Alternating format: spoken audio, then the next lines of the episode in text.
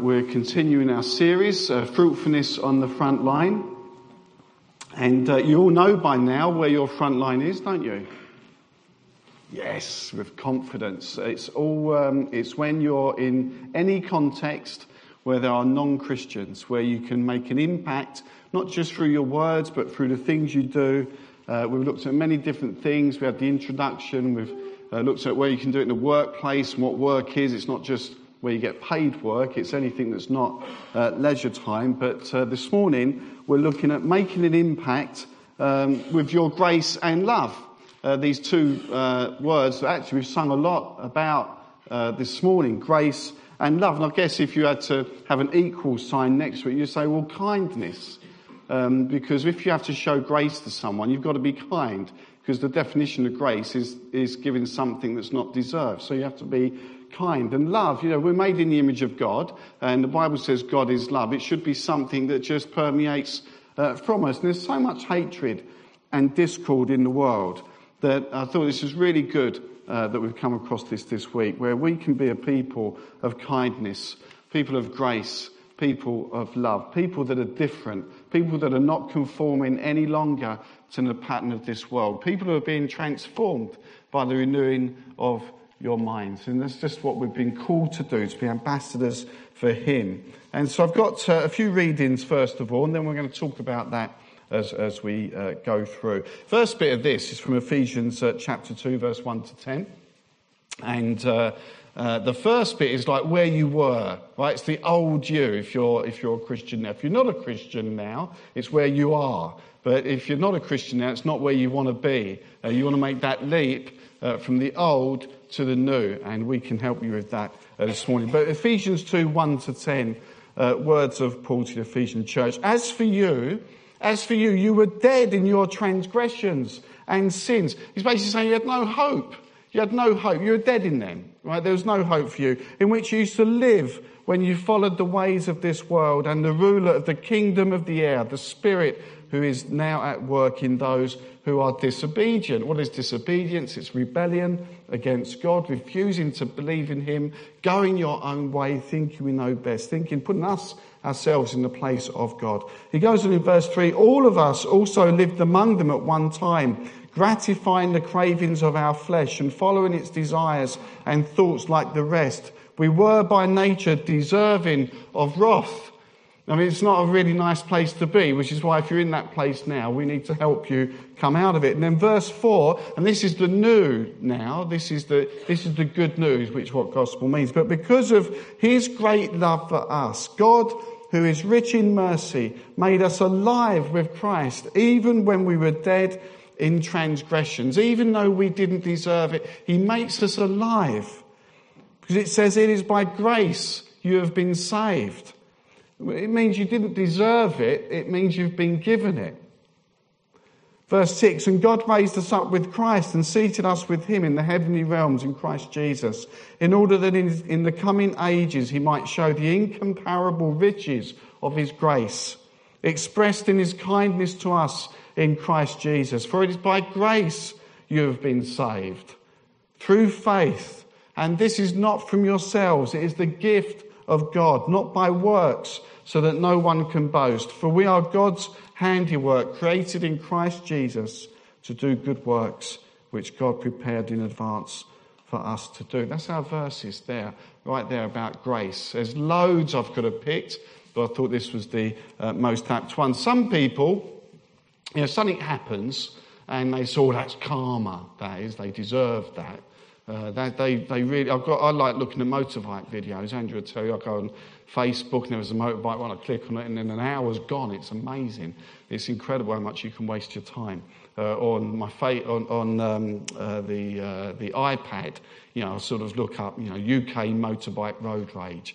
And uh, to see, I do it for learning purposes, to see how to drive my motorbike better.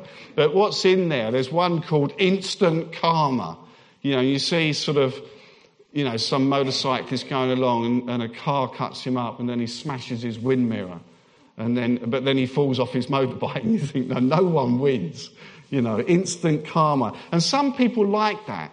They like to see people getting what they deserve. Grace is the opposite. Grace is us receiving what we don't deserve.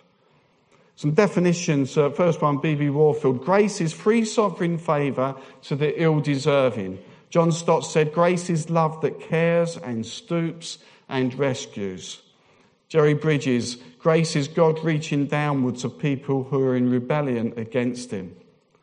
And Paul Zahl, grace is unconditional love toward a person who does not deserve it. God gives us His grace. It's called grace because we can't earn it, we can't demand it. It's given and we can accept it. He says, I'm going to do for you, I love you so much, I'm going to do for you something that you actually don't really deserve. And He sends His Son, He dies for us, and He takes our stuff on the cross, and He does that for us. Grace is most needed, really, if you really have an understanding of our own sin and the suffering in the world and the brokenness that's all around us. And we live in a world that talks about earning and deserving and merit, like you've got to earn everything. And really, if we go that way in faith, really all that's left is judgment because you can't earn it. You can't deserve it. You can't merit it. It's given. It's freely given. It's grace. And it's why everybody wants and needs grace. Judgment kills, only grace makes people alive. And that's the life that Christ offered us. A shorthand uh, for what grace is is it's mercy, not merit. You can't earn it. You accept it. Grace is the opposite of the karma that so many people talk about, which is all about getting what you deserve. Grace is getting what you don't deserve and not getting what you do deserve. I don't have to pay for my wrongdoings. And when you say that to people who are not Christians, they feel, well, you're a bit of a cheater then. In a sense, I'm, I'm cheating the penalty of, of sin. Jesus has paid for me. That's grace. I don't get what I deserve. I get what I don't deserve. I get a promised eternity. I get God in my life now. I'm filled with the Spirit. I can live for Him. I don't deserve it, but He gives me it. And Christianity teaches what we deserve is death with no hope of a resurrection, but instead we're given life and freedom. So, how much more, if God has shown me that amount of grace, how much more should I show grace to people who don't deserve it? But it's hard, isn't it, when it's done to you? You kind of hold on to it a little bit, and you know, then you're up at two in the morning. You know what the right thing to do is. You know, we make it really difficult, but it's in there, isn't it? Forgiveness and thinking the best of others, don't bear grievances, and we get it, we get it in church. You know, people resent, and it's not good, and it's not healthy. So, grace, we need more grace. That's our grace verse. Our love verse, 1 Corinthians 13, 1 to 13. Paul's basically saying if you can have all the gifts in the world, but if you haven't got love, it means nothing. He said, If I speak in the tongues of men or of angels but do not have love, I'm only a resounding gong or a clanging cymbal. If I have the gift of prophecy and can fathom all mysteries and all knowledge, and if I have faith that can move mountains but do not have love, I am nothing. If I give all I possess to the poor and give over my body to hardship that I might boast, but do not have love, I gain nothing. Love is patient. Love is kind. It doesn't envy. It doesn't boast. It's not proud. It does not dishonor others. It is not self seeking. It is not easily angered. It keeps no records of wrongs. Love does not delight in evil, but rejoices with the truth. It always protects, always trusts, always hopes, always perseveres. Love never fails, but where there are prophecies, they will cease. Where there are tongues, they will be stilled. Where there is knowledge, it will pass away. For we know in part and we prophesy in part. But when completeness comes, what is in part disappears. When I was a child, I talked like a child. I thought like a child. I reasoned like a child. When I became a man, I put the ways of childhood behind me. For now we only see a reflection as in a mirror. Then we shall sorry, then we shall see face to face. Now I know in part, then I shall know fully, even as I am fully known. And now these three remain faith, hope, and love. But the greatest of these is love. And Jesus said, They'll tell if you're my disciples if you love one another. Never said it about the gifts or all the. In fact, he said, Some of you have done miracles in my name. And get away from me. I didn't even know you. He says, You'll know them by their love. And then we have love in action. And again, I could have picked many verses and Good Samaritan and all the sorts of ones, but I'll pick this one. So Matthew 25, 34 uh, to 40. And this is what we need. We can, we can have the theory about grace and the theory about love and mercy and forgiveness and everything else, but we've got to see the outworking of it. We've got to be people that are, that are uh, people on the front lines recognize us as different. Matthew 25, verse 34 Then the king will say to those on his right, Come you who are blessed by my Father, take your inheritance, the kingdom prepared for you since the creation of the world. For I was hungry and you gave me something to eat. I was thirsty and you gave me something to drink. I was a stranger and you invited me in. I needed clothes and you clothed me. I was sick and you looked after me. I was in prison and you came to visit me. And then the righteous will answer, Lord, when did we see you hungry and feed you, or thirsty and give you something to drink? When did we see you, a stranger, and invite you in, or needing clothes and clothe you? When did we see you sick or in prison and go to visit you? And the king will reply, Truly I tell you, whatever you did for one of the least of these brothers and sisters of mine, you did for me. You know, I find now, I find that so empowering that the smallest act, you're actually setting the bar low here, which I'm going to come on to. The smallest act of kindness, the smallest act of grace or love can make such a difference. It's as if you're doing it for Him. Imagine if you walk down the high street or in your schools, colleges, universities, workplace, and the smallest act is as if you did it for Jesus personally, because that's what His word says.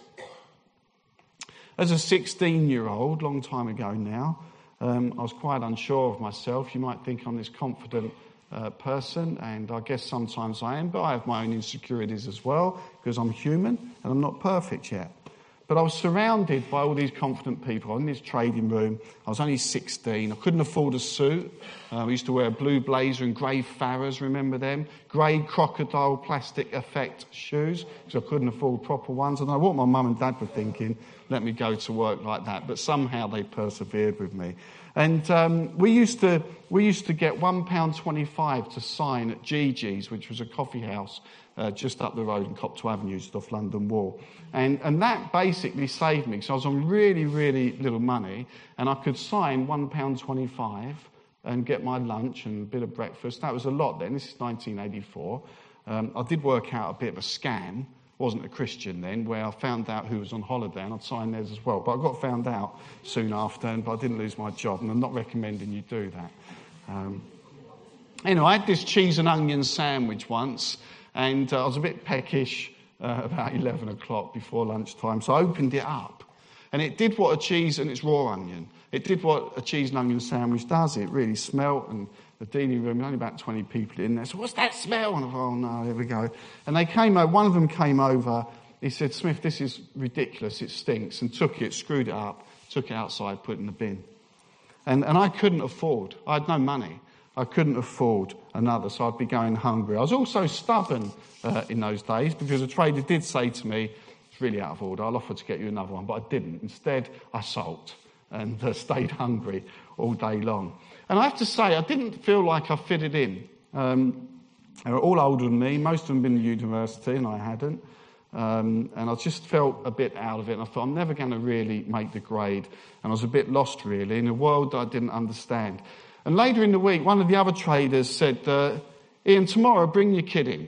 And I didn't really know what he meant. I said, that's an odd thing to say.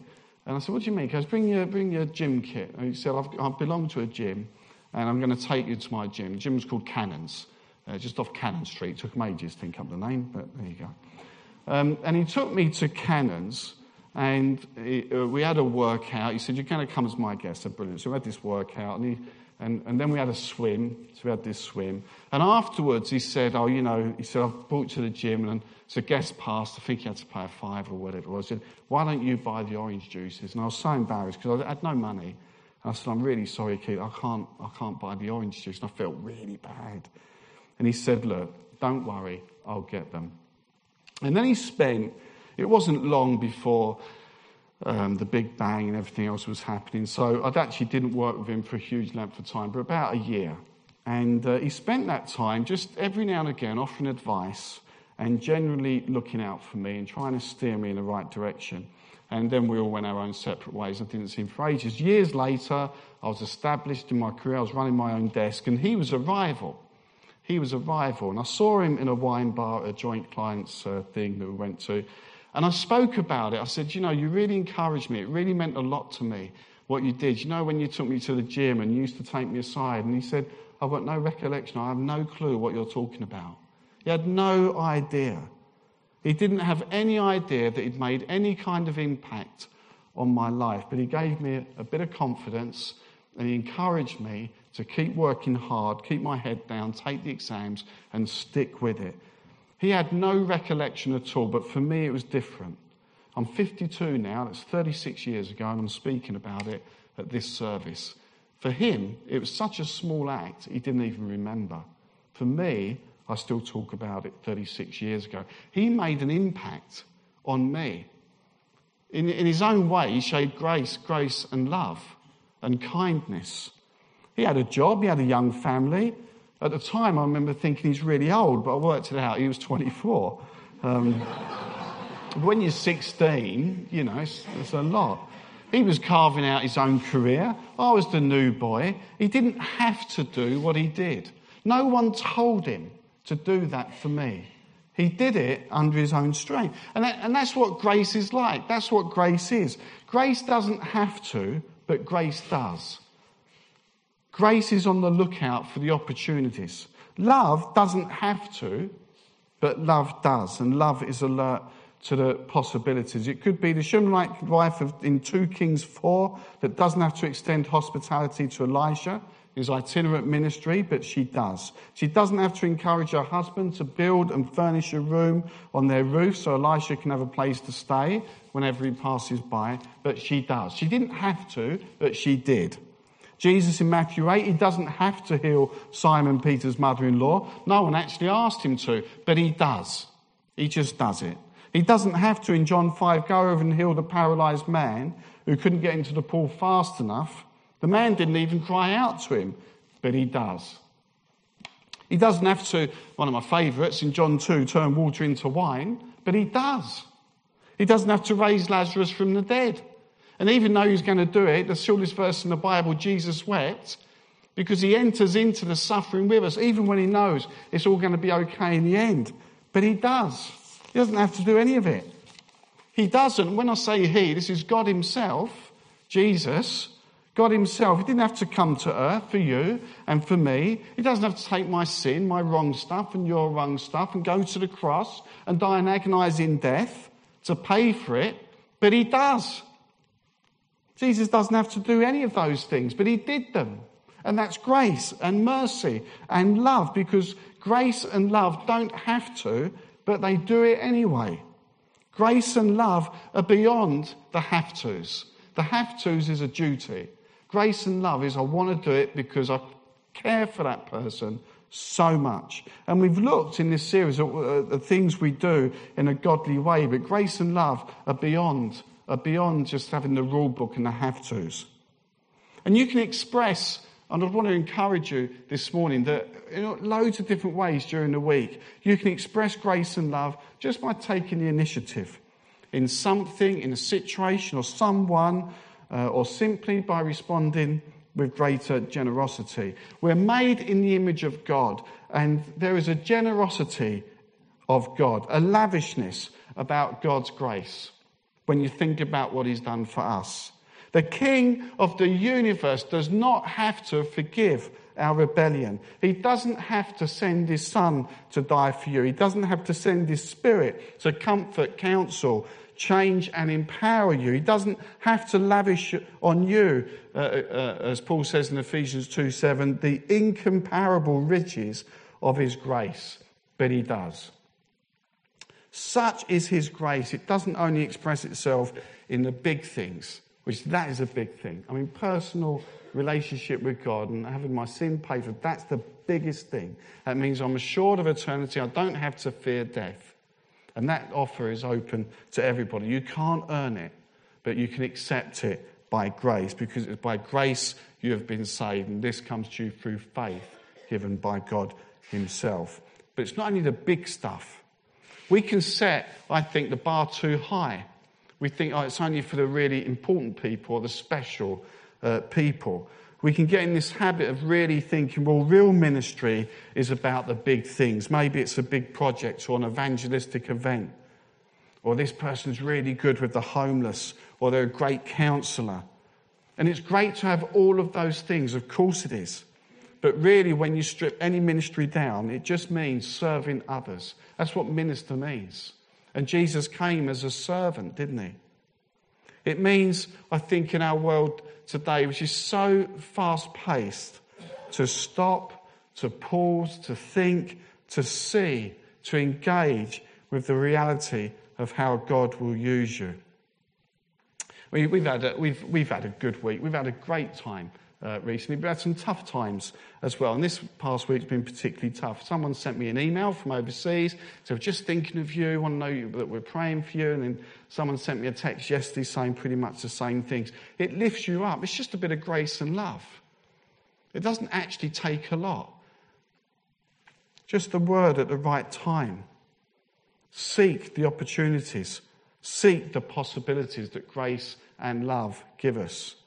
You can engage with the person on the checkout. I mean, I think they get bored of me and Andrew. We get there, we start chatting away. Andrew's great, but we start chatting away, asking about their day and everything else, and it's quite fun. And uh, I mean, there's a blessing with it as well because the person behind you is getting the right ump, and I love looking at their faces. It will be gone soon. You know, it's not grace and love, is it? It's probably bad I did that, but I enjoy it. Um, looking for those that are that to so many are invisible. You know, it could be the cleaner that you pass at work every morning. Could be the caretaker in the school. Could be the rubbish collectors. Maybe just every now and again saying, Thank you, we really appreciate what you're doing. Could be in a restaurant, you need to show grace sometimes because the poor 18 year old girl comes with a message that something's wrong, with, wrong in the kitchen, it's not her fault, but you know, you get angry a bit and Maybe, no, it's time to show grace. You can show grace in love, making people around you feel valued rather than feeling worthless. Because I can tell you, as a minister, uh, behind closed doors, a lot of people struggle. And they struggle with their self image or self esteem or their health. They don't need any more bad stuff. The world can give that much of the time, not all of the time. But as Christians, if we can see them, and acknowledge them instead of them feeling invisible, it can make a huge difference. Don't underestimate uh, what you can do. I used to go to, you know, the petrol garage down in Billericay, uh, where the, uh, the BP one, you know, you go for petrol and you spend, you know, double that on food by the time you've come out because it's all so good in Marks and Spencer's. And um, I used to go, I used to go to the till there, and uh, they ne- this is years ago, I'm not saying anything now. They never used to speak. I don't know if you noticed that. I used to go up there and I'd, I'd say, oh, bump number four, please. And then I'd do all that business and it would come up. And I thought, I'm going to wait. I want to be treated like a human being. I'm going to want them to tell me that it's £46.54. You know, but nothing. And then there'd be a standoff. Okay, until you. And so there's this thing. And I used to get quite agitated uh, about it. I wanted to feel valued. I wanted to be treated like a customer. I wanted to be treated like a human being, and I wanted to prove a point, truth be told. You know, now I just engage with them first. I'm good at all worked out, but it's actually a really simple process because that was the wrong heart. I was demanding something of them, and that's not grace. Demanding is not grace. And it free, grace is freely given. And so now what I do, I go in, I say, "Hi, you know, pump number four, how you doing?" And they've got to answer me, haven't they? And now they're all chatty. Every time I go in there now, they're all chatty. They start talking. It's just gone back. And they think they know. I think they think I'm a nice man, but I go in, or that maybe they think is that nutter who keeps talking to us. I don't know. But they, now they smile, and, and maybe you've always gone in there, have done that with you. It's just me. But but I find that if I engage with people, if I think about them, ask them uh, how their day's going, and just being polite and saying please and thank you, I think it makes a big difference. Engage with them first. Ask Ask how their day is going. Look for those opportunities to serve. Remember one of the earlier readings from Matthew 25. Then the righteous will answer him, Lord, when did we see you hungry and feed you, or thirsty and give you something to drink? When did we see you a stranger invite you in, or needing clothes and clothe you? When did we see you sick or in prison and go and visit you? The king will reply, Truly I tell you, whatever you did for one of the least of these brothers and sisters of mine, you did for me. Whatever you did. It's not just the big stuff, as important as that is. It's all the, it's all the little stuff as well. It's not just all the big ministry stuff. I think here, Jesus, possibly deliberately, is setting the bar pretty low. He's basically saying you give someone a cup of water. It's like you gave it to me. I mean, that's easy enough to do if someone was thirsty. Or maybe it's a visit or just a small bit of hospitality. It's not that difficult. The principle is there. You can minister grace and love through the small things, those small acts of kindness, done unself consciously to serve others. I, have often had people approach me on the receiving end of the illustration I gave at the beginning to thank me for something I maybe did or said in the past. No, honestly, most of the time, I don't remember it. But I think, great, uh, uh, it's a blessing to me. Maybe uh, they got the wrong person. I don't think they did. But it's just allowing God to work through you, and His Spirit is in you, and let it become a natural outworking of the grace and love that God has already shown me. Just imagine if now you go out of this place and you go to the supermarket during the week and you view it as your front line with some of these attitudes. You'd have a totally different mindset. If you're anything like me, you know, I'm, I, you know, Andrew's going up and down the aisles and, and I'm putting stuff in that we don't really need. But so let's try that, something different. Um, and we get to the tills, and I, I, immediately the old trader comes back in, right, there's 12 tills. Okay, uh, there's a lot of old people over that end, we'll leave them, there'll be ages. Um, or that one, that cashier looks a bit uh, slow. And, and I'm working it out. I can't get out of there quick enough. Right? And invariably, as ever, I get it wrong. And I go on the queue that seemed the fastest, and I think, oh, the old people are actually pretty quick, and they're really good, and, and they've gone through, and they didn't talk too much. Now this woman in front of me is talking. She's probably heard my sermon um, to, engage him with the, with, the, with the cashier. But I want to get out of there as quick as I can. But imagine going there and thinking, no, I'm, I'm going, and this is part of my front line. You'd begin to notice people, wouldn't you? You'd smile maybe at the stressed mum with the young kids Ask how the day's going, or the person behind you. We, we do this occasionally, although I'm not that good yet. If they've got too much, it doesn't happen. But if they've got like three or four items and we've got shopping trolley, do you want to go first? And they're staggered. They're going, really? Yeah, just, you've only got a few things. You know, hopefully they don't talk to cashier like I've asked them to. But, but we let them go. And it's those small things if they seem in a hurry. And as I say, it's against my natural strategy to do quick maths about how quickly I get out of there. But if I can start thinking of that as my front line, asking God to give me the promptings if there's an opportunity, maybe just taking time to say hello to the staff. It's just one example. It's not always convenient, but it can be really exciting when you realise God is using you. Um, I was up at Stock, their minister, for nearly 10 years. We had a good time there. Uh, but the problem with Stock in a village is, is you go out to buy a newspaper, particularly if you're the minister, and you're gone for hours because you get to know everybody. We knew everything that was going on. And the thing that scared me the most, they knew everything that was going on with us as well. It was just a bit like that. But there was lots of ministry around the village where you just got talking to people. You saw everybody listening. You get to know a lot of people. And it, it came back to me this past week I went with uh, uh, an old city colleague and plus an ex uh, hedge fund bloke, and we went in the hoop and had dinner. And um, uh, when I was in there, we, we had to wait for a table and we eventually sat down. And over the course of the evening, I think around 20 people must have come over and said, Hello, Ian, how are you doing? Remember I told you about my son and you prayed for him? And you think, Yeah, I don't even remember his son's name. I, I can't, you know, I know these conversations must have happened. But my friends couldn't believe it. They said, We can't come here again. We can't eat our meal. And they said, How do you know these people? I said, well, I just got to know them over the years. I just used to walk around. And I mean, I got paid to do this stuff. You know, I walk around and just chat to people. And it was great. If I start to see them as nuisances and interruptions, that'd be the wrong heart. Of course they weren't. I was really pleased they remembered. Even I was surprised a bit. But I knew uh, uh, I must have at some point stopped looked and listened. You know, Green Cross Code back in the day, wasn't it? And, and just listen to them.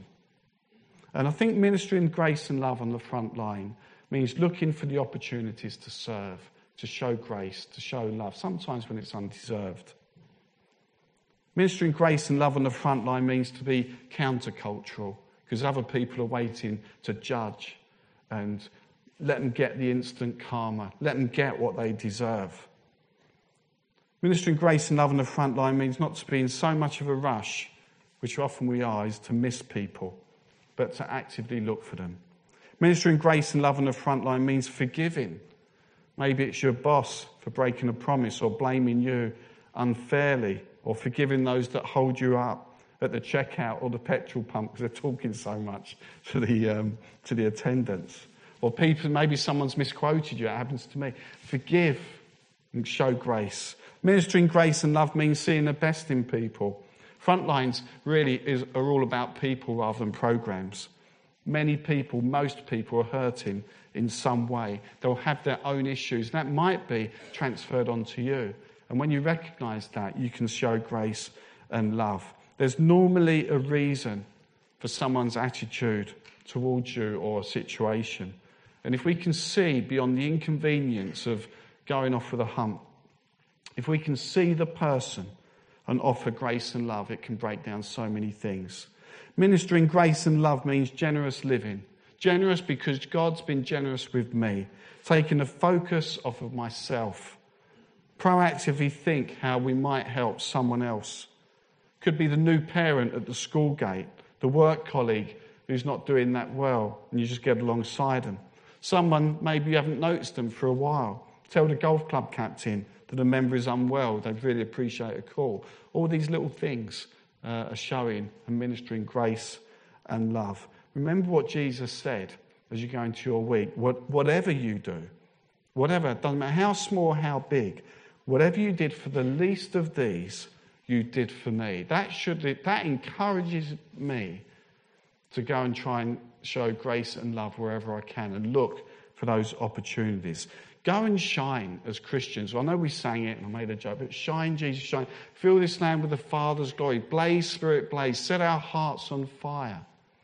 Let the light of the world, He describes you as the light of the world, allow us to go and shine in the world.